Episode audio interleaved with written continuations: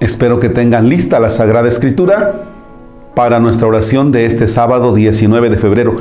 Continuamos con la carta del apóstol Santiago. Busque usted el capítulo 3, versículos del 1 al 10. En el nombre del Padre, y del Hijo, y del Espíritu Santo. Hermanos míos, que no se pongan tantos de ustedes a enseñar como maestros, pues a los que enseñamos se nos juzgará con mayor severidad.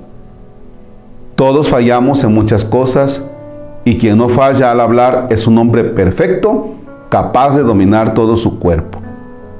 Piensen que a los caballos les ponemos el freno en el hocico para hacerlos obedecer y para dirigir así todo su cuerpo.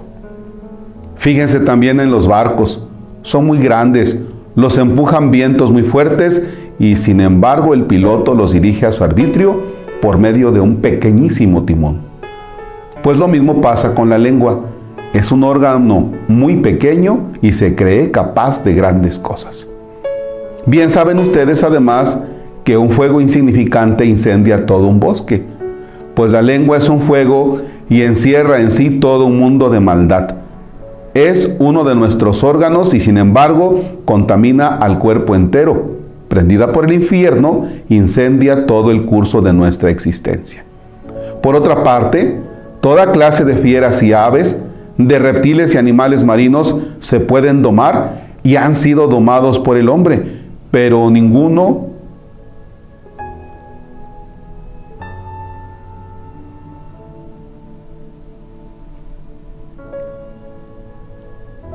Por otra parte, Toda clase de fieras y aves, de reptiles y animales marinos se pueden domar y han sido domados por el hombre, pero ningún hombre ha podido domar la lengua, que es una constante amenaza cargada de veneno mortal. Con la lengua bendecimos al que es nuestro Señor y Padre, y con ella maldecimos a los hombres creados a imagen de Dios. De la misma boca salen bendiciones y maldiciones. Hermanos míos, esto no debe ser así. Palabra de Dios. Cuando estaba haciendo la lectura de este día, este sábado, de veras que a mí me iba confrontando porque la primera parte dice, a los que nos ponemos a enseñar se nos va a juzgar con más severidad. Y efectivamente, entonces, a ver Marcos, eh, ¿lo que tú dices realmente lo llevas a la vida? Lo que tú dices lo llevas a la vida, Marcos. Algunos de ustedes, a través de los medios, a través de las redes, hoy lo que el Padre dijo, ya escuchaste, ay Padre, qué bien.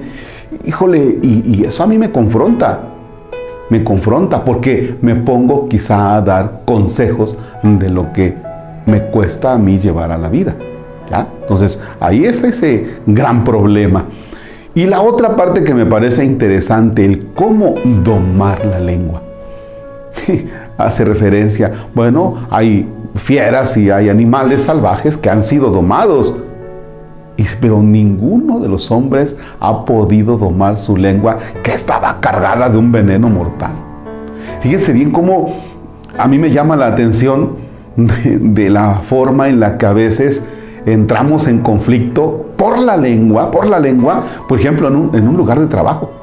Cuando juzgo al otro de acuerdo a mis criterios y aún no sé la vida o el por qué tiene determinados comportamientos. Y entonces cuando yo hablo de la persona, hiero, lastimo, divido. Fíjense que cómo hemos hecho daño en ocasiones con la lengua en, la vida de familia, en, en la vida de trabajo, entre los vecinos, entre los amigos. Caramba, cuánta razón el texto de hoy. Cuánta razón el texto de hoy. Permanecer callados. Decir las palabras que sean necesarias solamente en el trabajo, entre los amigos.